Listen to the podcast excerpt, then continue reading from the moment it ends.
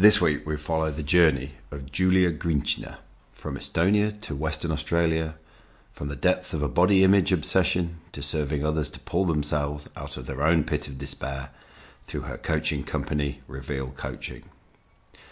Julia shares how unresolved issues from her childhood played out first in sedation through drink and video games, and then in the healthy pursuit of gym training that soon went too far.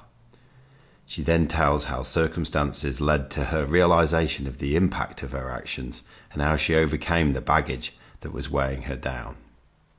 We discussed how physical training can be a real gateway to greater work if supported in a more considered manner, and Julia passionately explains how she is focused on helping others who display similar symptoms through specific support and guidance. This is a very honest and brave share of her personal journey. It is made brave by the complete ownership of the journey by Julia, despite the sources and synchronicities that played their role. I believe currently the world needs to reflect on more journeys like this so that a deeper understanding of the human experience can be normalised within our community. Enjoy, Julia. Hello and welcome back to WA Real. I'm your host, Bryn Edwards. Body image, personal training, and digging into the roots of these causes are some of the areas we're going to go into today with my guest, Julia Grinchner. Julia, welcome to the show. Hello, and thank you for having me. You're very welcome. So, one of the questions I always ask my guests at the start is um, how they ended up in Western Australia, whether they were born here or whether they came here. Now, you've obviously come from Estonia, um, which we'll pick up on your accent in a minute when I'll let you talk. Um, but before we get there, you had an interesting time in Estonia, didn't you?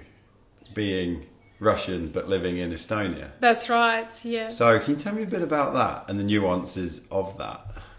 Yeah, um, so my family migrated to Estonia when my both of my parents were quite young, and me and my brother were both born in Estonia. And growing up there, so I was born a year just after we got independence from um, USSR at the time. So it was quite a fresh time for everyone, and the culture is celebrating and, um, you know, trying to build the culture up again. So I was quite lucky because I did go to Estonian school and I was immersed right into that culture.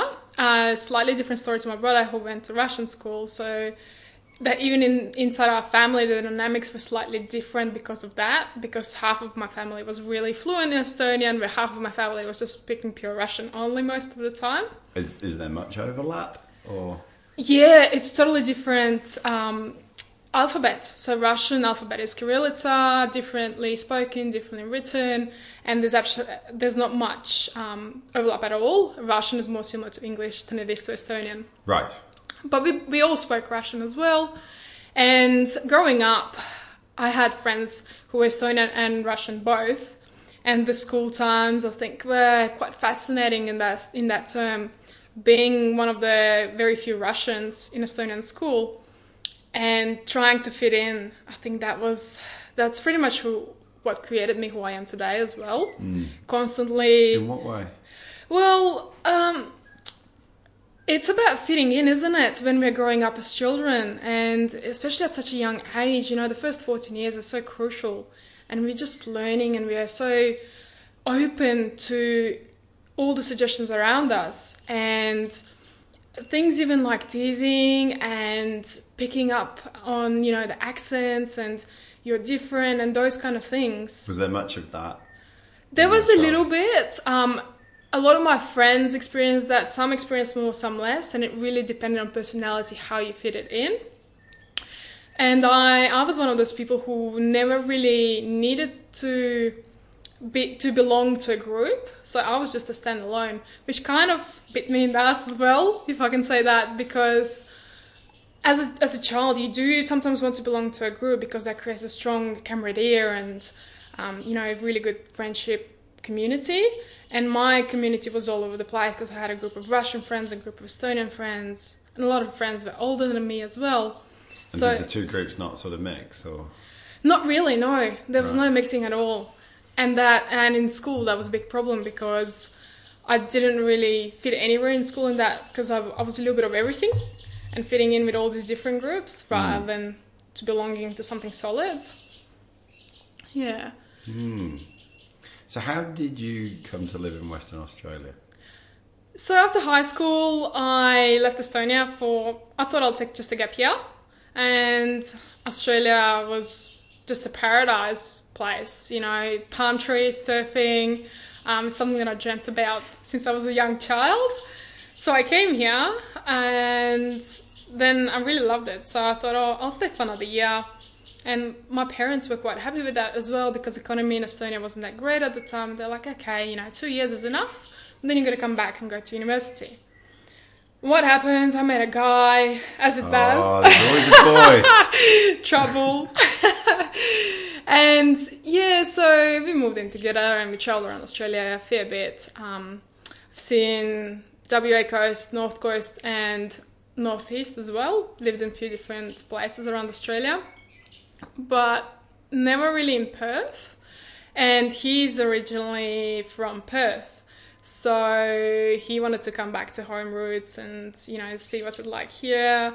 So I was like, why not? I've, I've never been here, so I followed. Um, so we're no longer together, but absolutely fell in love with this place. And one of the things was, you know, on the east coast it's sunrise and here is the sunset. And with that the different feeling for the environment and energy comes along as well. And to me that really suited. I really loved that. And just the ocean.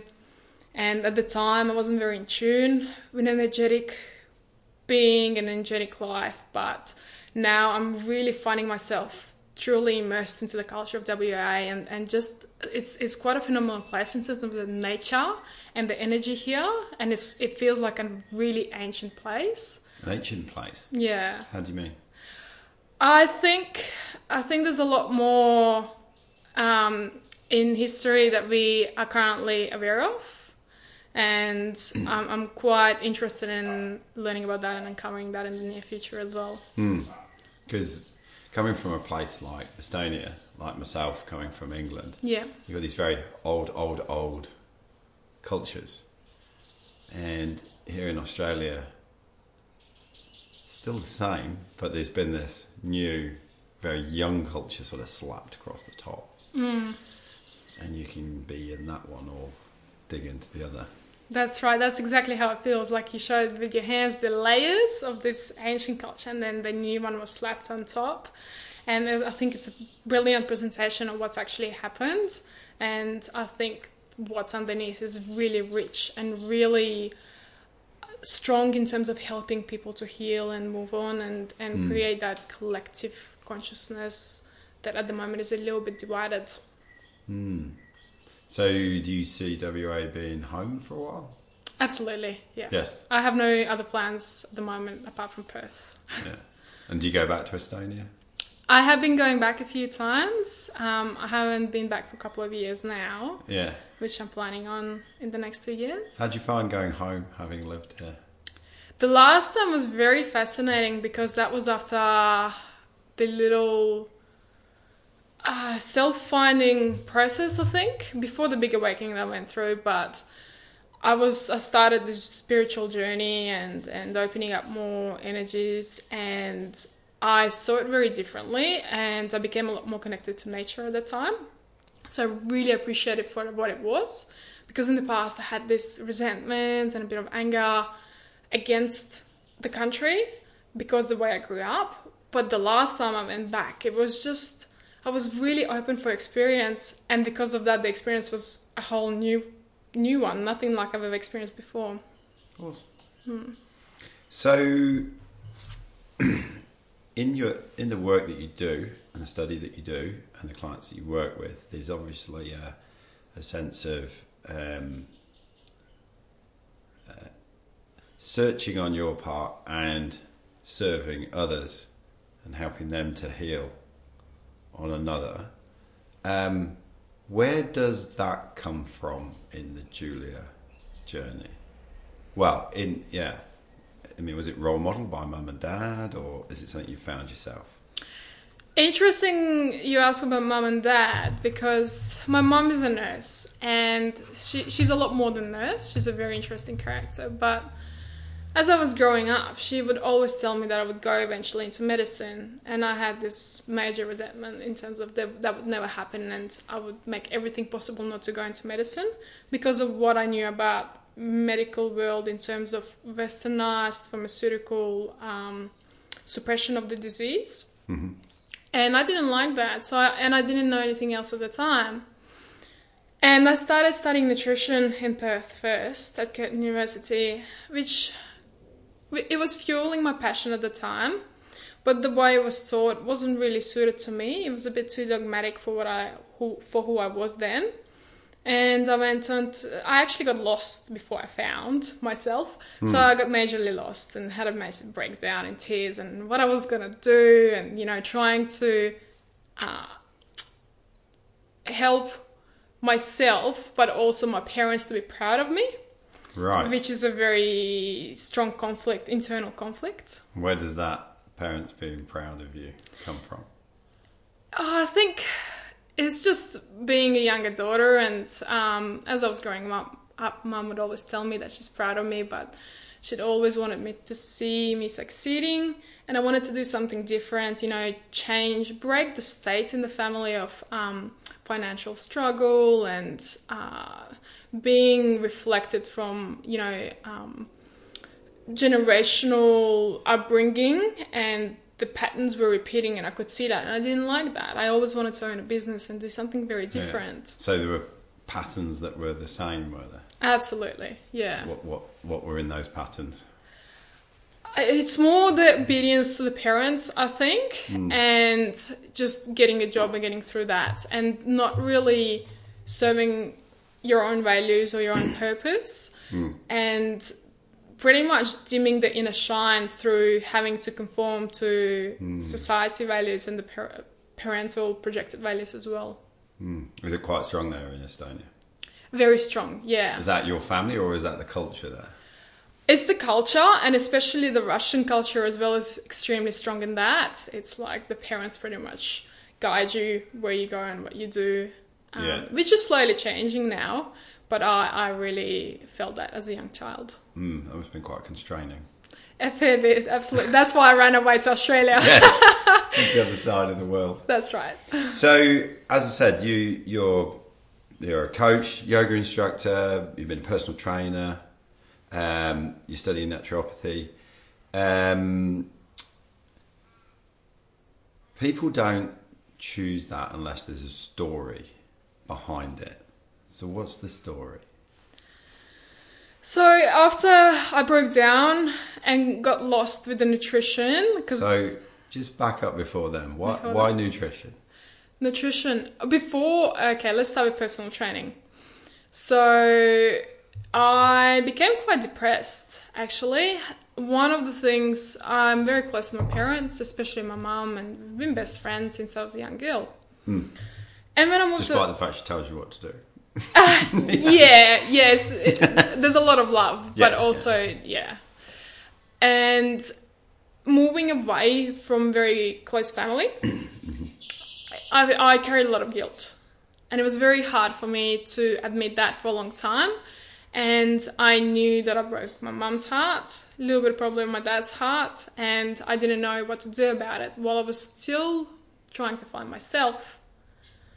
And mm that made me go into a bit of a repressive mode where alcohol came into the game and I, you know, to the point, you know, I would drink a glass or two of wine every night. Um, smoking a fair bit of weed at the time as well, yeah. and just playing video games and not really being in the real world. Were you? Did you have a job? Did you? You studying as well? So were you one of these sort of like functioning sedated people. Exactly. Yeah. I I did have a job the whole time and I'm a very hard worker. Mm. And part of the the problem that I had was because of how hard I worked and also having all of these unresolved emotions of guilt and um, I developed a lot of anger against my bosses at the time because I wasn't recognized for my hard work. and uh, I was just working in retail. It wasn't anything spectacular, but I knew that I did a good job at what I did because I was managing different areas of the shop, and I um, that that state didn't actually translate into my work time because most people didn't know. They had no clue Yeah. what I was doing outside of work, and Most uh, people don't. No. Are not interested. that's right. That's right. And and a lot of anger came from that. And I was just extremely angry, hurt, sad, and just having that guilt for leaving the family behind. Yeah. And I found myself crying in the showers every single day. And I didn't realize it was, Was that in the- morning? no, usually after work. All yeah, right. Yeah. I'd come home and just cry. And we had, I remember Christmas celebration, my um, ex partner's family came over and I didn't want to see them, you know. That would have been hard. Yeah. Saw the family, and yours is not there. Yeah.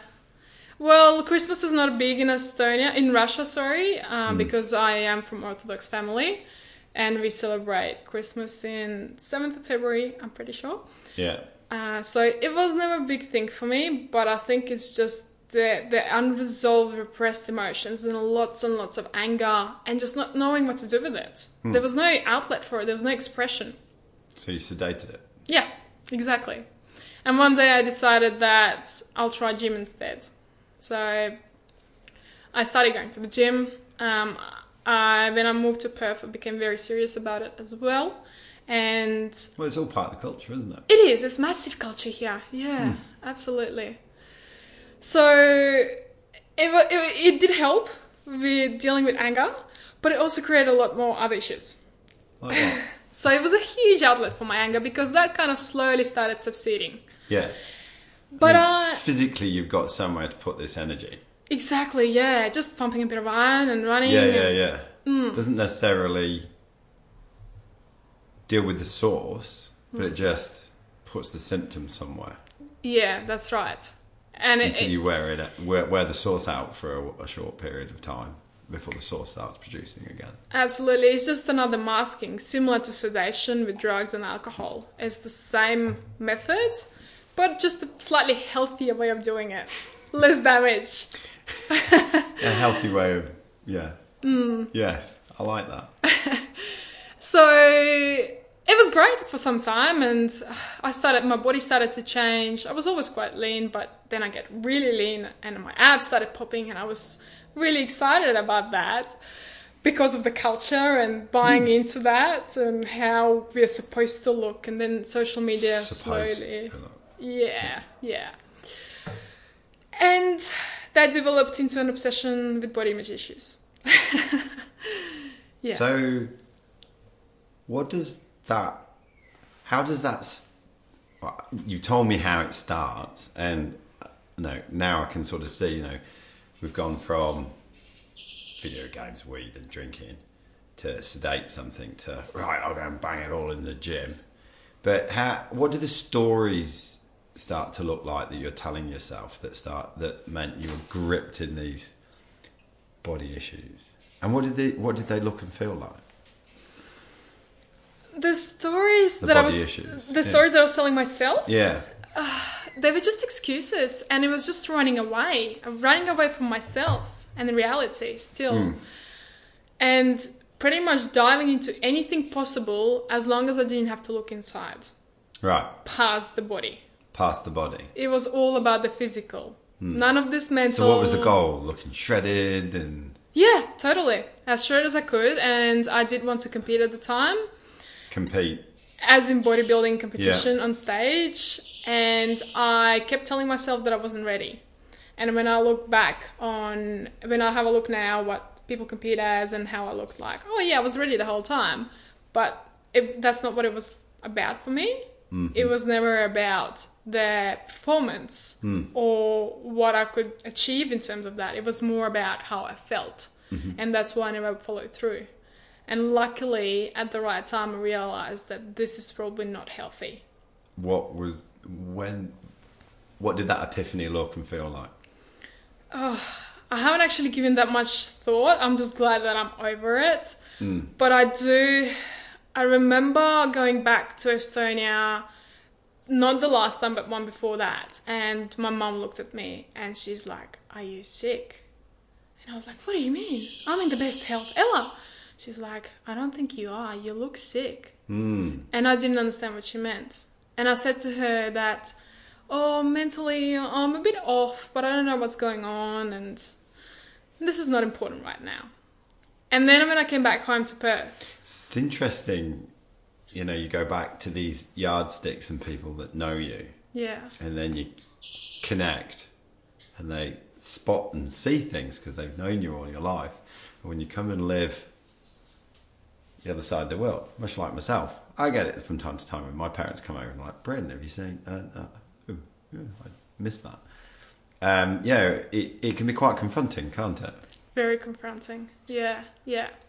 And uh, it took me a long time to deal with what she said, what my mom said, because I look up to her so much and I really strongly value her opinion. Did it really Yeah. punch hard? Oh, absolutely. Absolutely. It hurt me big time. So when I got back, I started to look inward a bit more and I was like, what is she on about? And my brother said the same thing. He's like, you look so skinny. What's wrong with you? And I, I'd give him a bicep and was like, see, I have muscle. But he's like, you just, there's nothing there. Hmm. And, and that really, first of all, it shattered me because you don't appreciate what I'm saying. You don't appreciate what Wow. I've done. And then later on, I only started to look inward, and then maybe there's truth to what they're saying. Hmm. So when did the look inward start? So coming back to Perth, and I, one of the problems I had, I guess, training really hard and drinking red wine, very hard to put muscle on, extremely hard, easy to lose weight. So um, I started to change my approach and think, why am I not achieving the goals I wanted to? And by coming off alcohol and stopping the smoking as well, So you were doing that as well, going to the gym, yeah, right? yeah, oh yeah, for sure. Oh right. Yeah. at, at first, but then um, I started to stop all of that, and reducing the amount of alcohol made the major impact on me because I started to think clearly, and um, something unlocked there. Because all of the bottom issues all of a sudden fountained up to the top. What was it like um, taking drink out of the equation to start with? It's not always the easiest thing to do. No, it wasn't hard at all. Yeah. No, um, I didn't. I didn't feel it was an addiction or anything like that. It was more just a repression kind of thing, just to run away to something. And there was never an- a need for a drink, um, and never really a social thing either because I didn't socialize at the time. It was just me and my, my ex partner, and that was another sad thing. Is you know there was no social community or support. Mm. Yeah. So I think it was a good thing to slowly reducing the alcohol um, because how much it cleared up my mind.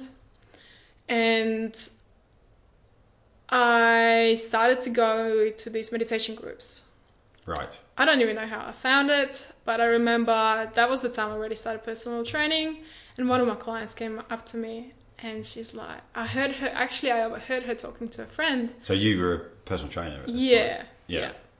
Um, getting quite clean, training hard, not drinking too much, you know, just occasional couple of drinks a weekend. And I overheard my client talking, and they were talking about this meditation in the hills. So I stopped them and I intervened, and I was like, "When are you going?" And maybe I can come along, because I was really searching at the time. And because all these things started to surface up, I needed to find new ways to deal with it. Because gym really wasn't doing it for me, alcohol wasn't there anymore, weed was long gone. And they're like, yeah, of course, come along. So we went together, and it was a meditation group up in um, Sawyers Valley.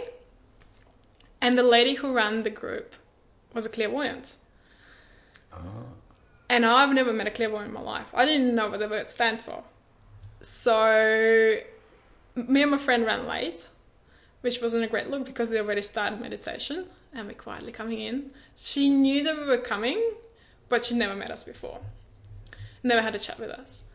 And so we did this flight meditation and a little bit of childhood and all these different things. And at the end, she gave us a bit of a feedback, ran us through our experience, and explained what it might have meant. And usually, she would give a little bit of extra in terms of what's going on through your life and maybe give you a bit of an advice where to look and what to do. And then she just zoned in on my friend and started talking in the same words that her and I were talking in the car after the meditation. And we're just freaking out, looking at each other, it's like, what is happening? And next minute, she's focusing on me and started telling all about my problems. Like, she didn't know anything about me. What was she saying? She that was the period when I was lost with university and I was considering whether I should continue or not. Hmm. So you've gone from personal training into nutrition. Yeah. Yeah, nutrition was supposed to supplement my personal training and obsession with food at the time. And pretty much why I'm going to university and how I'm trying to appeal to my parents and um, making something out of myself so they can feel proud of me.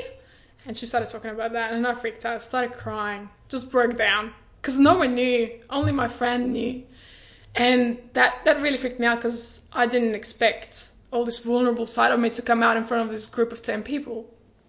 So I just I lost it, and and she uncovered something, but but luckily enough, she also gave me tools because up until that point, I wasn't very spiritual. I, I have been meditating when I was young. I started reading Osho books when I was 16 and doing his meditations, but it was all very surfacey. Mm-hmm. And she she asked me, she's like, "What is stopping you? And and why won't you look further into this?" and I told her that as a child I had this massive fear, and one of the biggest fears I had it was of darkness and and ghosts, cruel spirits, poltergeists, things like that. Yes. Was there much talk of that sort of thing There was a fair bit, and, when and you were young? yeah, because we had abandoned buildings and children would play there, but I would never go with them. Oh. I have I had a major major fear with that. So she gave me a simple tool, just channeling white light, and I was like, "Is that it? Is that simple as that?" She's like, "Yeah, "Just try it. If you don't like it, come back and I'll give you something else." So I did that, and for the whole week, every night I would be channeling white light. What and does just, channeling white light mean? well, divine spirit or high energy is often depicted or believed as white light and their pure consciousness and just pure clarity. So we imagine the white light above us, and then as we breathe in, pulling the white light in through top of the crown chakra into the body, hmm. all the way down, and just feeling the warmth and protection of it. And that increases our own personal energy and our own personal protection. So I started doing that every night, and all of a sudden, I felt like a lot of my fear has started to lift off. Right. And that, that made a huge difference in my life because I all of a sudden allowed myself to open to a spiritual world. And I was very happy with that because that was what opened me that there is something more than I, other than this physical body, hmm. these physical obsessions that I had, trying to appeal to my parents. All these different things were very surface based through physical appearance. Hmm. And that changed by finding out that there is something more, that energetic feeling, the energetic beings around. Is that us. what spiritual means to you? Absolutely, yes. I uh, to me, spiritual means that the soul within us. What is that soul? Where does it belong to? How is my soul different to yours, or how is it diff- or how is it the same? Um, and what is what is the divine power? Um, you know, higher power. Is there such thing, or are we part of it? That's pretty much what hmm. spirituality is to me. Hmm. And then where did you go with that then? So she she didn't directly tell me anything, but it was almost as if she allowed me to do anything I wanted from that point. And I decided to change my course. I went to do the college and study naturopathy. And I that suppose this weight of your parents had just been lifted. yeah. How did that feel? Oh, amazing. It's like think you know when you wear a weighted vest or farmer's carries if that makes any sense and Yeah. you all of a sudden drop the weight and you're like, Oh, this feels so good. Exactly that. Yes. it was it was brilliant. Hmm.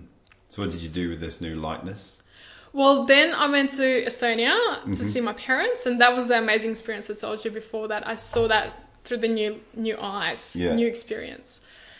And when I ca- came back, I pretty much returned to work as a personal trainer. Worked for about three weeks, and then started to get a bit sick. You know, the post-holiday blues that we normally get, hmm. sniffly nose, and just a crackle in your throat. I thought that's all that was, and that didn't go away. And then fever came on, and it lasted for about five days. And I went to see a GP, and I said, "This is not fine. I've been taking the cold and flu tablets, and I was dehydrated to the point where my tongue and my lips were so swollen I couldn't actually drink water. Right. Yeah, and I couldn't. I wasn't able to eat either for that same reason. So I wasn't really functioning. I was losing a little bit of my um, clear state and clear mind. wasn't able to think for myself too much. And the doctor did some blood tests, and he's like, "Oh, I think you're fine. Just keep taking cold and flu tablets." I wasn't too happy with that, but didn't have much else to do at the time. So I came back home, and three days later, still no blood tests. So I called him up and I asked, "How are my blood tests?" He's like, "Oh, they're fine, no problems." I was like, "Well, it's been seven days. I'm still sick. This is not okay. Something's wrong." Oh no, no, it'll be fine. Just, just sit it out. Okay. Same day, skyping my mum, being a nurse. She's medically very, very smart. So first thing, she's like, "You have to go to emergency right now." I was like, "Really?" She's like, "Yes." No hesitation. You just have to go. You can't. You can't stay home. But I couldn't drive for myself at the time. That's how tired I was. There was nothing left of me in terms of energy or the vital force. I started to leave me slowly. And very lucky, um, my best friend, the same girl I went to meditation with, she drove me to the hospital six o'clock at night, stayed with me until 12. They didn't want to admit me. Finally, they, they, they kept saying the same thing it's just flu. And she can't take pain, and you know, we get this all the time. And for people who might know me, they know I have pretty strong pain tolerance. I don't complain much. And I couldn't take that. So they, and she was saying that for me because at that stage, I was in and out of consciousness and I couldn't speak for myself. I don't remember any of this. This is just the story she told me after. Hmm. So I don't know how accurate it is. it's a perception of hers. And they decided to order some blood tests, did a urine sample, and all of a sudden, there was a panic in the room. And she's like, all these doctors and nurses, they're just panicking. And what came back was my inflammation marker was 300 when normal range is 30. So it was 100 the normal range. And they decided maybe we should take her in. So I got admitted. In total, it was five days in the hospital. They didn't know what was wrong with me. They did all these different tests and questioned me. But I was in and out of consciousness, so I couldn't even answer them the questions properly. By day two, they stopped giving me Panadol. Still fever about 40 degrees. Can't even take tablets to lower it down because they found I had uh, liver was inflamed and gallbladder was inflamed. And by day three or four, they found out that I had typhoid salmonella. Typhoid salmonella. Yeah. Wow. The funny thing is. How did you is, pick that up? I guess it was just probably from traveling and going through India. I had to change airplanes there. The food in the airport, hmm. possibly. Who knows? Never know. Hmm. But the funny thing is, the doctor said anyone who has typhoid salmonella just takes antibiotics at home and it goes away within a few days, maximum a week. It's fine. I was at the point where I was so dehydrated, um, my potassium levels, I was on a drip for like the whole four days there. And he was just like, very bizarre case. Why am I so sick with this? So doctors actually had no clue, and all these specialists in my room, and they're like, "We might have to cut your gallbladder out," and really scaring me. and I had a big fear of hospitals at the time as well. So th- that was fun. and once I got released, well, once I got back to consciousness, probably just the day before or the same day when I got released, I'd say a day before, it felt as if I finally came back. Wherever I went, whatever that meant, when I came back, the colors that I saw, the sounds that I heard, the temperature that I felt on my skin, everything was heightened hmm. the life that I was living in that moment was different from anything else I've experienced in the past. And I, to this day, still refer to this as my spiritual awakening because something dramatically changed when I left for that week and a half, wherever I went. Mm. What do you think it was about? I I think we all have these experiences to a degree, and everyone has their own time. Now it's a matter of whether we choose to notice them or not. Because if we keep suppressing and repressing and putting things down and just dousing with alcohol and drugs and obsessive behavior, mm-hmm. is going to stay down, trying to knock on the door to get out. And the more we suppress and repress what's underneath, the harder it's going to have to knock to be heard on the door. So one day we open the door.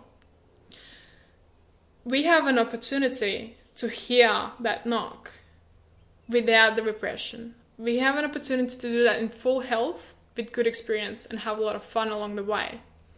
I chose to do it the hard way. Why did you do it the hard way? I'm asking these questions now with the benefit of hindsight. Yeah, I think uh, just a stubborn personality. Yeah, I like things my way. So from there, where did you go? Uh, this course came along only two months afterwards, and it was neurolinguistic programming course. NLP. Yeah. Yeah. And that changed. They they gave me tools, so my life was already changed, but I didn't know what to do with all of that. What tools did it give you? I was taught how to first of all help myself to deal with all of those unresolved emotional issues that we already mentioned from the past. Yeah. the guilt, the anger, the fear from childhood of spirits, all of that. So the tools that I was taught to deal with that. And the other most brilliant tool that I was given was to use my brain and my memory to a full capacity. Hmm. Which I'm still learning. I'm still not using, you know, we- we're using such a small part of it. But I was given the starting point that there is a lot better ways of using what we have Yes. and being at uni and, and coaching other people, that was quite amazing Hmm. to be able to utilize the brain function. Was coaching other people something? Did you get to the point of thinking, I want to give something back based on all of this? So personal training, to a sense, was already giving back Yeah. because I was helping other people to change their health through physical appearance hmm. and losing weight. So you know, easing off the pressure on the heart and other hmm. organs. When I learned about coaching NLP, I understood that there's a lot more, of course, than our physical body to the health, hmm. and how our mind sabotages our own well-being. Well, you'd lived it, hadn't you? Yeah. but now I knew how to deal with it. Yes. And it was just not a question. I was like, if I know this, I need to get this out to everyone. Everyone will benefit from this. So I put myself on a mission. How can I help these people to come to their own awakening without going as deep as I went, without having the major health drama, hmm. and doing it the healthy way, the joyful way? Hmm. Unfortunately, though, it strikes me that more often than not, we have to go through the hard route.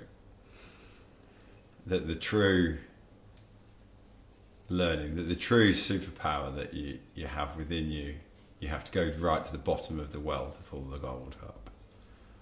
And I wonder whether that's part of the human experience that we opt to have here. What would you say?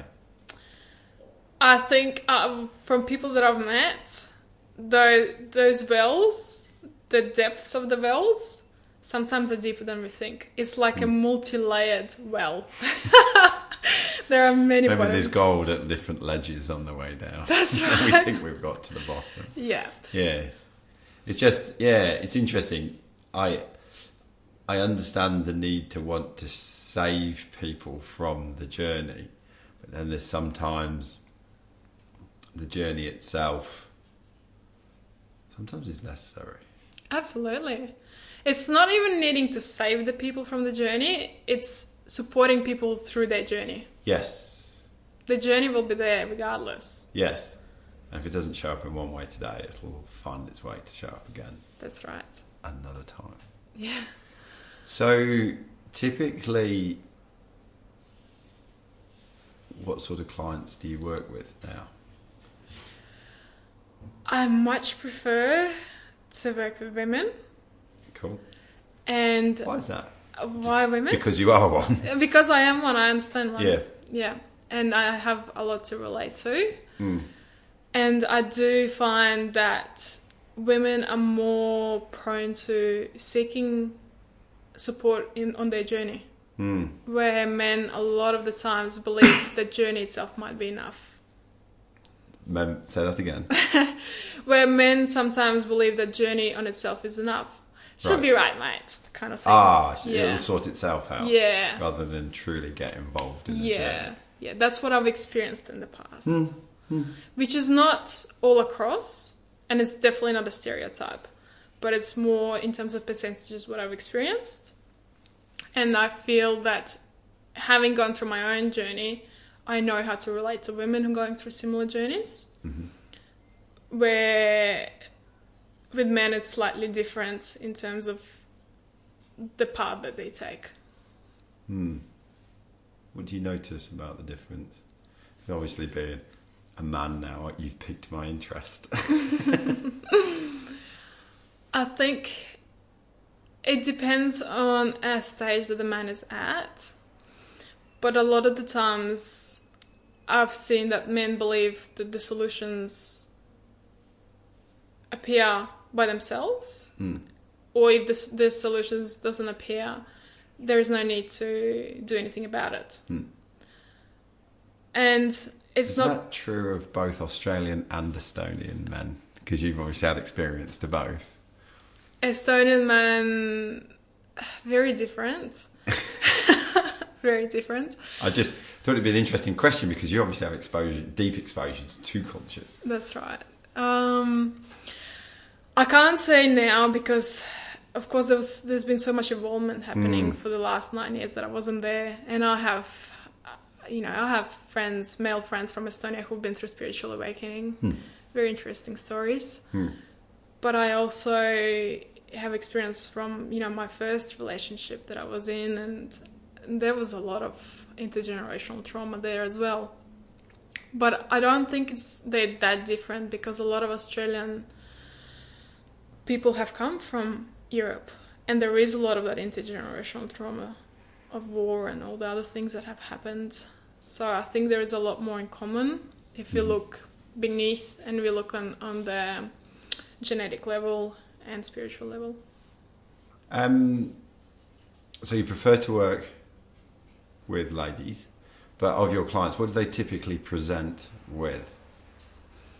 A lot of anxiety Yes, and a, lo- a lack of self confidence, most commonly. yes, Frequently, there would be depression, some sort of as well, yes. but anxiety is the main main. so anxiety is a fear of the future Yeah, and the unknown, and I suppose with a lack of self confidence. Yes. Do you have the capabilities and capacities to deal with the future? So, how do you help build that in people through the tools of NLP? Well, first of all, we change our response to emotional stimulus by looking, going through what happened in the past, whether it's childhood or whether there's genetic issues or even past life issues. So we clear the emotional build up from there Hmm. and then create a really strong value system to start living in the now. Hmm. Because how many people are scared of living in the moment? Hmm. Hmm. Is this big fear of just being still and silent for a moment? But that's where magic happens. It is. It's where the space Yes. opens and great stuff happens. so, are you finding? I mean, you very bravely shared your journey here, and it would be very easy for somebody who um, either hasn't had such a journey or somebody who's whose journey is knocking on the door and what have you, um, and they're suppressing it to go down. It's. Do you find that um, it's becoming more commonplace for people to share their journey, or do you still see it as being quite bundled up, and you have to be sort of selective about where you go and share that? I feel I feel my answer will be here very biased because it truly depends who I hang out with. Hmm. And because of the circles that I hang out in now, I see a lot of the stuff coming up. And yes, sometimes people do choose to repress it some way, but the things keep surfacing up. So sorry, you said that the, the circles you choose. So what sort of circles are they? So my study community Yes. and a lot of people are there looking after their health and looking to optimize their health rather than just survive or Yeah. barely function. Yeah. It's quite, you know, high highly optimized well-being. And yoga community, personal training community to a sense, which is a, a world of its own. Yeah. Um, but also the, the meditation community and spiritual communities and It places almost that sounds like there's a continuum of communities you've got there. Yeah, so I think one of the big important parts for us to deal with underlying problems, the anxiety, the depression, is to build a tribe. And to not only tribe for me, but the tribe that connects all of us together. And this is what I've experienced as a child is I never belonged to one group. And I can see the purpose of it now because I, I feel as if to drawing all these different groups together and bringing them so everyone can contribute their strengths mm. rather than keep it separate and feeling it as a market competition, which is not. As long as we see it a market competition, we'll have a division. And that really breaks my heart. And I know that one day we'll be able to bring more communities together. But that really, I like going to different places and seeing different people and slowly bringing that together and running events together because I feel as if that connects us. Hmm. Hmm. I like that. so, at the same time as not everyone, some people are happy sharing their journey and some people are not. And then this has obviously led you to be focusing on coaching and, and things. Um, at the same time, coaching itself can be quite a, a crowded market. How do you, as a you know, as a professional service provider, how do you go about slicing out your own little piece of the pie? Yeah, I think you're right about that. It can be quite a crowded market, but I think if we focus on the on the crowdiness hmm. rather than demand, we're limiting ourselves. Hmm. So it's about the focus where we look and about what is it that makes us different. The points of difference, I hmm. guess, is really important, but it doesn't have to be, you know, being able to do something extraordinary, but more so how we relate and what we create. Hmm, I like that. Do you typically find clients either come to you through referrals or when you how do you hook clients in? A lot of my clients have done personal training with me in the past, Yeah. and most of my clients have come from referrals from people Yeah. who have already done coaching in the past Yes. as well. And do you fi- do you bundle it up with the personal training and the nutrition and things like that? I do currently, yes. Yeah. And I'm trying to, as long as I am still in the fitness industry, I'm trying to change the stigma of fitness industry, and it's a much harder task than I thought it is. Yeah. So From how, what to what? Uh, just because at the moment it's very physical look orientated, Yes. and I'm slowly, so you know, we, we attract what we project, and I'm slowly starting to feel there's more people coming into my life who are much more interested in terms of how they actually feel Yes. rather than how they look. And yes, they might be a little bit interested, you know, to have a bit more toned body. That's fine as well, but that's not their sole interest. Yes. And I'm actually at the point where I feel that I might have to step back one day to be able to provide more and work back. from fitness Yeah. and professionally Yeah. to work with industry leaders in the fitness to create a community together. But juggling both at the same time can be quite hard sometimes. It strikes me as um, strikes me as uh, a common gateway into the awakening. Um, that we, I, I've often wondered whether all of a sudden you there's an urge to take responsibility and control over something in your life. And there's a lot of things out there that you can't control. But your body is one of those things. And so it can very much be a very good stepping stone. But then, as you said, for some, it can be a stepping stone that just re- com- ends up being a plateau. And then you just, all this shit's coming out, and then it's manifesting itself in the way that you work out and train. But it, it strikes me as a very um, interesting gateway. Would you agree? Absolutely. Um, I mean, obviously, it has been for you. But I, I think we do have to start with the physical before we start with the internal yes. Because we want to see the results of our incapability of creating the change first.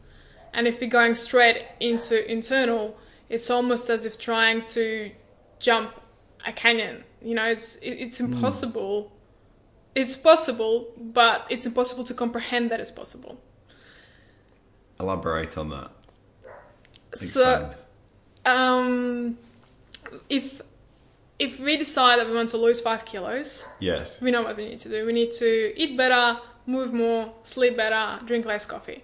Quite simple. Yes. Very actionable steps. If we want to think that I'm feeling really anxious and I have been feeling very anxious for the last five years and I don't I no longer want to feel anxious. So if you would set a goal to have confidence, let's go currently my confidence might be three out of ten and I want to have ten out of ten. Right. I need to train. I need to lose five kilos. I need to eat better to change my carb microbiome. I need to improve relationships with my parents. I need to hmm. improve relationships with my partner. I need to have a community. I might have to start practicing gratitude. I might have to do some meditation and mindfulness work. Hmm. All of these different things. Can you see how long the list is? Hmm. It's really overwhelming. And people can't comprehend how am I going to do all those eight to ten things all at once just to reduce my anxiety? So it's a step by step journey or process. I like that. I like that. Um, yeah, because it can be overwhelming. I mean, I even doing this podcast, having met lots of different people, I'm continually going, "That's good. That's good. I should do this. I should do this. I should do this. I should do this." And after a while, I even I got a bit like, "Crap." like, at what point do I work in the middle of this? Um, yeah, if I could sit at home all day and do all this stuff, this I'd be levitating and whatnot. That's the point, isn't it? Yes. One day to levitate. But then, um, yeah, but then I think the better goal is to work out how to levitate on your way to work. Absolutely. Absolutely. There you go. So, what what have you learnt about yourself in this in this journey? Oh, I have learnt, most What have you importantly, learnt about Julia? I have learned that Julia is not just Julia. I have Yeah. uh, learned that Julia is also Bryn. I'm also my cat. I also am my plants. What do you mean by that? I feel that the egos that we carry create the little masks or the archetypes that we project and that we live. And only when we start peeling one ego off at the time and pulling off the masks and stepping off the stage of the theater, we can truly to start understand what is going on within. Hmm. And I don't think I could explain to you who Julia is in any more better, meaningful way than I'm just a ball of energy that's expressing itself to help others on a journey. The rest of it is just stories that we create. And what's What's your little purpose here then? This is something that came to me only recently, and I don't know whether I'm correct or not. But I feel I can't be correct, is, right? Is there such a thing as correct Yeah. or not correct with Yeah. your purpose? And But if I- you're not, you'll find out. Exactly. he will slap me across the face one day. Yeah. It feels as all human beings are going towards enlightenment. Mm. And my personal journey is the same. And my professional journey is to help other beings to get there too. Mhm. And the rest of it is just chunking it down and making it approachable through action steps and goals by reducing depression and anxiety in the world we live in. Turning it into small actionable steps that you can do each day, That's right. consistently and routinely. Mm. Hmm. And what does the next three to five years look like for you? Exciting. Much more ocean, hopefully, Yes. because I do find I'm a little bit too detached, especially with university. But also, I do have a plan, and I am hoping to open up a place for people to come Hoping in. or going to? Going to open up a place. it's a very early stage plan still. Um, hoping in terms of whether it's going to happen in five years. Hmm. And what would happen in that place? a place for people to come to do yoga and meditation together, but also to have a community for talking about spiritual and meaningful to- topics, having a lot of guests to come and talk together, and having a space for cultivating optimal health. For people to heal, for people to belong, Hmm. for people to find themselves. On a much deeper level. That's right. Awesome. What um, what do you do? I imagine you probably have a bit of a daily practice. What do you do to keep yourself nice and grounded, and also start the day with an amount of power? most of the days when I don't have a 5:30 a.m. start, I would on the waking up always glass of water. That's Yeah. my rule, and I would do yoga practice. Whether it's short or long really depends on my day, but always finish off with meditation. Generally go for 20 minutes. Have a beautiful warm shower. Finish up with cold water. Have a nice breakfast, and the rest depends on the day. Yes. At least you started it your way. Yes. And what's Julia gr- grateful for? I'm grateful for this existential experience, most of all, and the rest just fits underneath it. I have a night practice. Every night when I go to bed, I Mm. rattle off 10 things I'm grateful for for that day, every single night. Excellent. And one of the questions I always ask my guests at the end is um, if you could take a little nugget of information and just load it into the collective consciousness so everybody just gets it. It's not for debate anymore. What would that be? Trust your intuition. Hmm. If you're not sure what to do next, ask yourself and start noticing how your body reacts. Do you lean in? Maybe that's your yes, or you lean out. Maybe that's a no. Does your chest expand for a yes, or does it contract for a no? Is there a sense of warmth rising for a yes, or sense of cold going down for a no? Just getting to know yourself and trusting that intuition. Hmm. There's a lot of biofeedback. Yes, majorly. You so very eloquently described there. Thank you.